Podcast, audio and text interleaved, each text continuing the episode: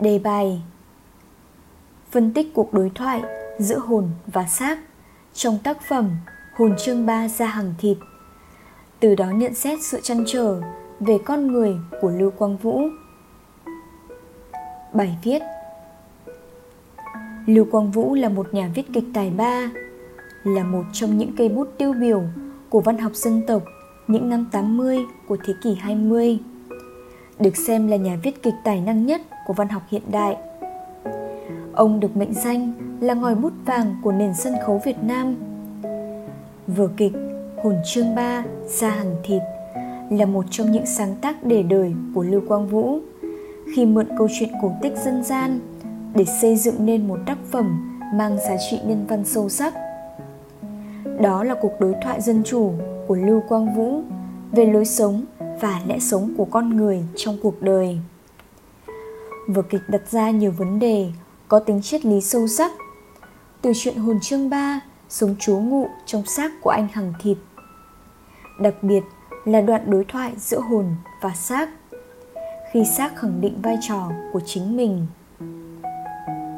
Chủ tịch Hội lý luận phê bình văn học Nguyễn Thế Kỳ đánh giá kịch của Lưu Quang Vũ không chỉ đóng góp trong đổi mới tư duy nghệ thuật sân khấu kịch của Lưu Quang Vũ còn đóng góp theo một cách riêng, ấn tượng và hiệu quả nhất định trong sự nghiệp đổi mới đất nước ở một giai đoạn khó khăn.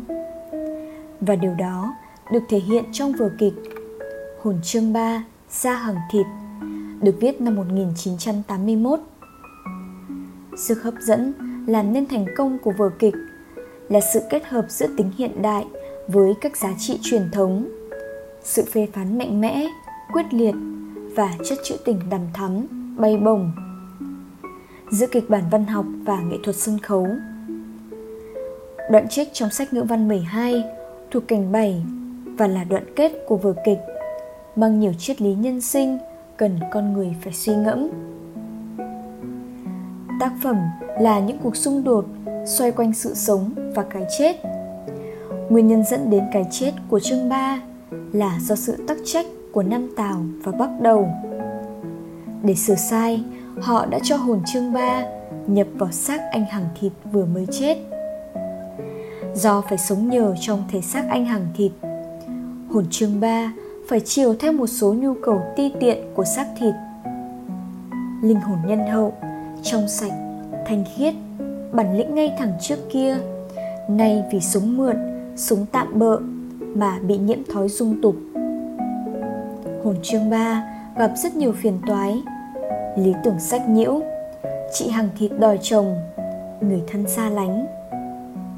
Bản thân trương ba cũng đau khổ vì phải sống giả tạo, sống bên trong một đằng, bên ngoài một nẻo. Trương ba dằn vặt, đau khổ, quyết định chống trả bằng cách tách ra khỏi xác thịt. Cuộc đấu tranh giữa hồn và xác khiến chúng ta không khỏi ngậm ngùi cho tình cảnh chớ treo khóc cười không gian nước mắt trong phần 2 của cuộc đối thoại giữa xác hàng thịt và hồn chương 3. Xác đã khẳng định sức mạnh, vai trò của mình trong việc chi phối tâm hồn. Xác khẳng định nó là cái hoàn cảnh mà hồn chương 3 phải quy phục. Tôi là hoàn cảnh mà ông buộc phải quy phục. Và thẳng thắn, hồn sẽ trả là gì nếu mà tách khỏi xác? Bởi nó là cái bình chứa đựng để hồn ngự trị. Như vậy, xác dù sao cũng quan trọng.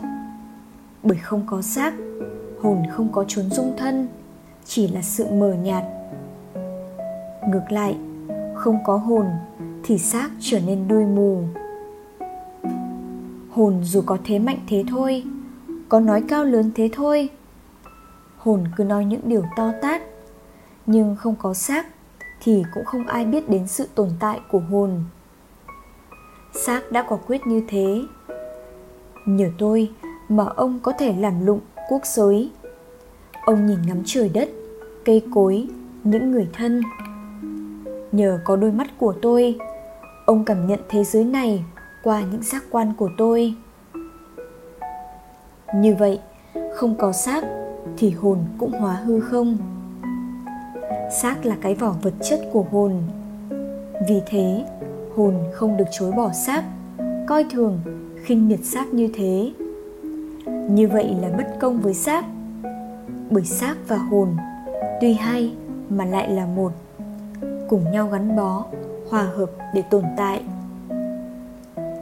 Xác là bình chứa linh hồn, nên cũng cần phải trân trọng xác cũng có những nhu cầu của riêng mình, nên đã chất vấn hồn rằng, mỗi bữa tôi thèm ăn tám, chín bát cơm. Tôi thèm rượu thịt, thèm ăn ngon, thì có lỗi gì?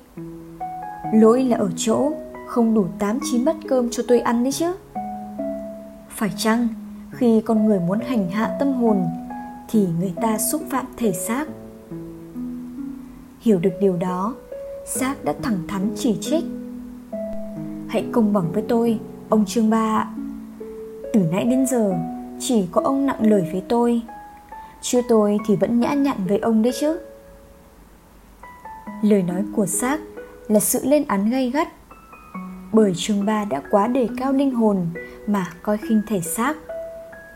Xác cũng có đời sống của riêng nó. Vì thế, những đòi hỏi ăn uống cũng không hề quá đáng quả đúng là như vậy. Trong cuộc sống, đôi khi vì quá chăm chút cho linh hồn, nên con người đã bỏ bê, không quan tâm đến việc chăm lo cho nhu cầu của vẻ bề ngoài, không quan tâm đến những giá trị vật chất, làm khổ bản thân và gia đình. Hồn và xác đều đáng quý. Vì vậy, phải hài hòa giữa thể xác và linh hồn, hài hòa giữa cái bên trong và bên ngoài, giữa nội dung và hình thức để trở thành con người đúng nghĩa, hợp với lẽ tự nhiên. Tại sao lại bỏ bê thân xác? Bỏ bê thân xác là cách nhanh nhất để người ta tha hóa, cũng là điều xác muốn nói. Những vị lắm chữ, nhiều sách như các ông là hay vin vào cái cớ tâm hồn là đáng quý. Khuyên con người ta sống vì phần hồn, để rồi bỏ bê thân xác họ mãi khổ sở, nhách nhác. Xác thịt tiếp lời. Tôi rất biết cách chiều chuộng linh hồn. Tôi thông cảm với trò chơi tâm hồn của các anh. Xác còn vuốt ve chương ba, thỏa hiệp. Làm xong việc gì xấu, ông cứ việc đổ tội cho tôi. Để ông được thanh thản, bởi tâm hồn là thứ lắm sĩ diện. Bù lại hồn phải thỏa mãn xác. Ông muốn thanh cao thì cứ việc thanh cao. Bao nhiêu tội lỗi, cứ đổ lỗi cho tôi. Miễn là ông chỉ cần thỏa mãn cho tôi.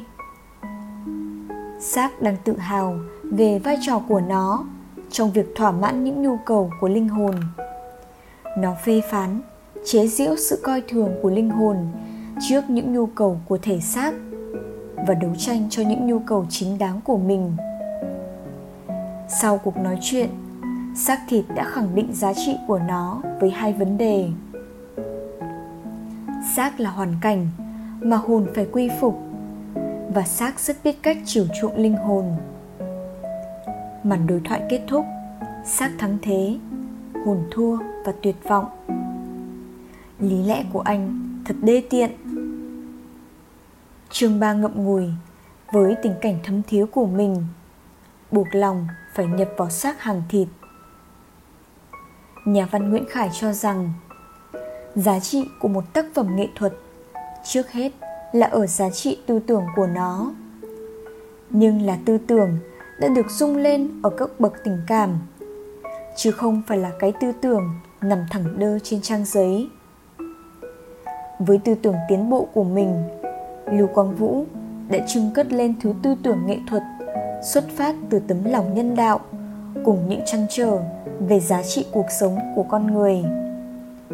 Cuộc đối thoại cho thấy sự đau đớn của hồn chương ba và buộc phải công nhận xác hàng thịt đúng là cái hoàn cảnh mà ông phải quy phục.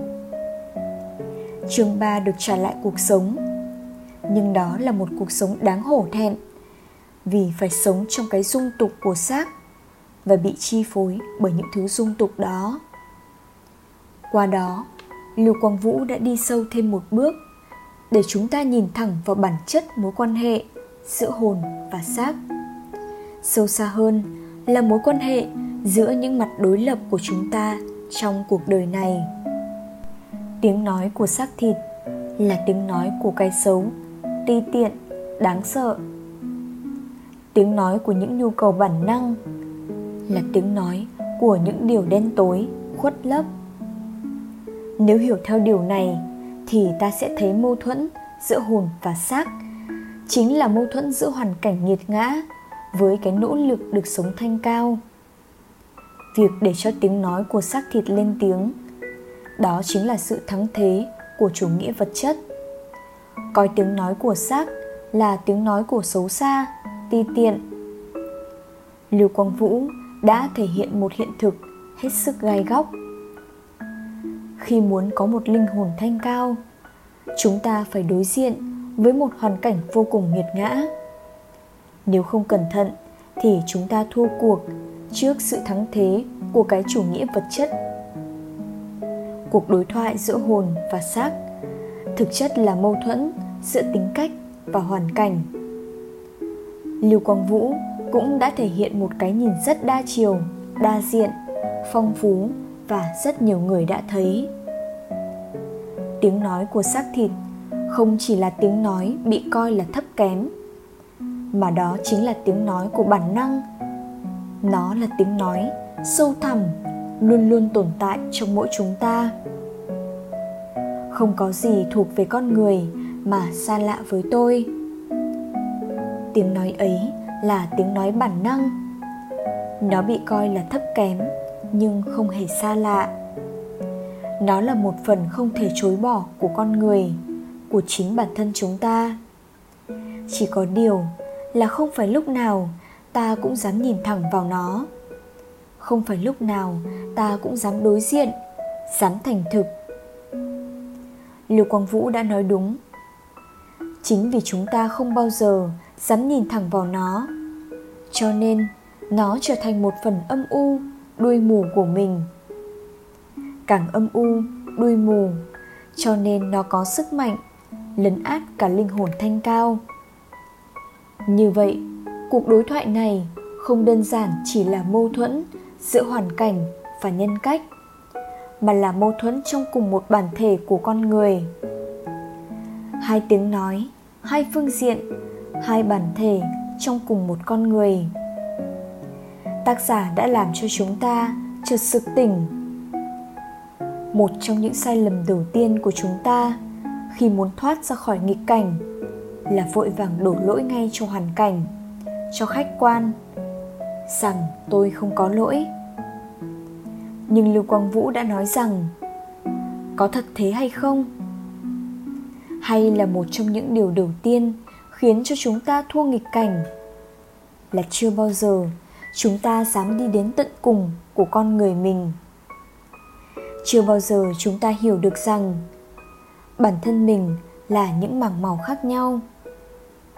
Chưa bao giờ chúng ta hiểu rằng bản thân mình cũng chứa đựng cả phần sáng lẫn phần tối, mà người ta chỉ có nhu cầu nhìn vào phần sáng không đối diện với góc tối, thì càng không bao giờ chúng ta vươn ra được ánh sáng, vì thứ bóng tối đã chi phối ta. Với lưu quang vũ, khi để cho xác thịt cất tiếng nói, ông không đơn giản chỉ là để cảnh cáo chúng ta về hiện thực đầy nghiệt ngã, mà điều quan trọng hơn là lưu quang vũ muốn chúng ta phải cảnh giác, tỉnh táo với chính bản thân mình vì rất có thể đó là một tiếng nói âm thầm trong chính bản thân ta. Nếu bản thân ta không có sự dũng cảm để khám phá con người mình, để đi đến tận cùng của bản chất, để đối diện với chính mình, thì sẽ không bao giờ chúng ta dám đối diện với những điều đó. Qua đoạn trích, liêu quang vũ đã cảnh báo, khi con người phải sống trong hoàn cảnh dung tục, thì tất yếu cái dung tục sẽ ngự trị và tàn phá những gì cao quý, đẹp đẽ của con người. Thật đáng hổ thẹn khi phải hòa tâm hồn thanh cao vào với những thói dung tục và thô thiển. Tác giả cảnh báo con người với hiện trạng, gần mực thì đen, gần đèn thì sáng. Khi con người phải sống trong sự dung tục thì cái dung tục sẽ đồng hóa, ngự trị, dần dần thắng thế, lấn át và tàn phá những gì trong sạch, đẹp đẽ, thanh cao trong tâm hồn con người. Nhà văn đã lên án cho những người chỉ lý thuyết suông để cao tâm hồn mà không chú ý tới thân xác. Đây là biểu hiện của chủ nghĩa duy tâm. Phải thấu hiểu thể xác hay đời sống tinh thần của nó đều có tiếng nói riêng của bản năng, đam mê của đời thường. Vì thế, linh hồn cần đáp ứng nhu cầu của thể xác.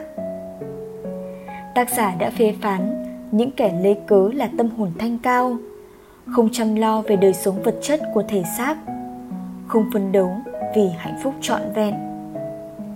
Đây còn là biểu hiện của sự lười biếng. Lưu quang vũ cũng bàn đến vấn đề nóng bỏng của con người trong xã hội lúc bấy giờ và ở mọi thời đại. Xác hàng thịt xúi dục chương ba làm điều sằng bậy rồi đổ tội cho thân xác. Điều này phản ánh một hiện thực. Còn những kẻ đã sống bất chấp tất cả để đạt được danh và lợi. Lưu Quang Vũ nhắc nhở mỗi con người phải có một tâm hồn tỉnh táo, mạnh mẽ, luôn biết đấu tranh. Qua cuộc đối thoại giữa hồn và xác, tác giả đã cho chúng ta có một cái nhìn thật thú vị về những điều mà trước đó nếu không có Lưu Quang Vũ thì chúng ta sẽ có một phần nhìn đầy phiến diện, một chiều. Nhưng Lưu Quang Vũ với sự nhạy cảm của một người nghệ sĩ đã cho chúng ta thấy được quan điểm mới mẻ về vấn đề tưởng chừng như đã rất ổn định. Với cuộc đối thoại đó, câu chuyện đã không kết thúc như mong đợi ban đầu. Hồn cứ tưởng rằng, chỉ cần thoát ra khỏi thân xác, là hồn sẽ quay trở lại trong sạch, nguyên vẹn và thẳng thắn. Nhưng không, nó đã chuyển sang một hướng khác, bởi tiếng nói của xác đã mạnh mẽ hơn hồn tưởng rất nhiều. Tiếng nói của xác đã khiến cho hồn bần thần phải tự nguyện nhập vào thân xác. Từ nỗ lực ban đầu, ta chỉ tách ra khỏi mày thôi. Ta sẽ là cái linh hồn nguyên vẹn. Thế mà đến cuối cuộc đối thoại thì sau một lời thú nhận, lý lẽ của anh thật là đê tiện, rồi lại bần thần nhập vào thân xác. Như vậy, ta sẽ thấy rằng một cuộc đấu tranh không bao giờ là đơn giản. Đấu tranh với ngoại cảnh đã là một khó khăn. Ở đây là đấu tranh với chính bản thân mình thì càng không đơn giản chút nào. Nguyễn minh châu đã từng nói, phải đẩy tới chóp đỉnh của mâu thuẫn thì sự sống nhiều hình mới vẽ ra. Và cuộc đối thoại giữa hồn và xác đã được đẩy lên cao trào để hồn, buộc phải nhìn lại mình để đi đến quyết định chết hẳn. Xét đến cùng, ý nghĩa thực sự của văn học là nhân đạo hóa con người. Thông qua những trăn trở của nguyễn minh châu về cuộc đời, ta cần suy ngẫm lại bản thân mình để có thể thành thực và hoàn thiện bản thân hơn mỗi ngày. Cũng với khả năng nhân đạo hóa đó, lưu quang vũ đã thực sự là người cầm bút chân chính khi hoàn thành sứ mệnh.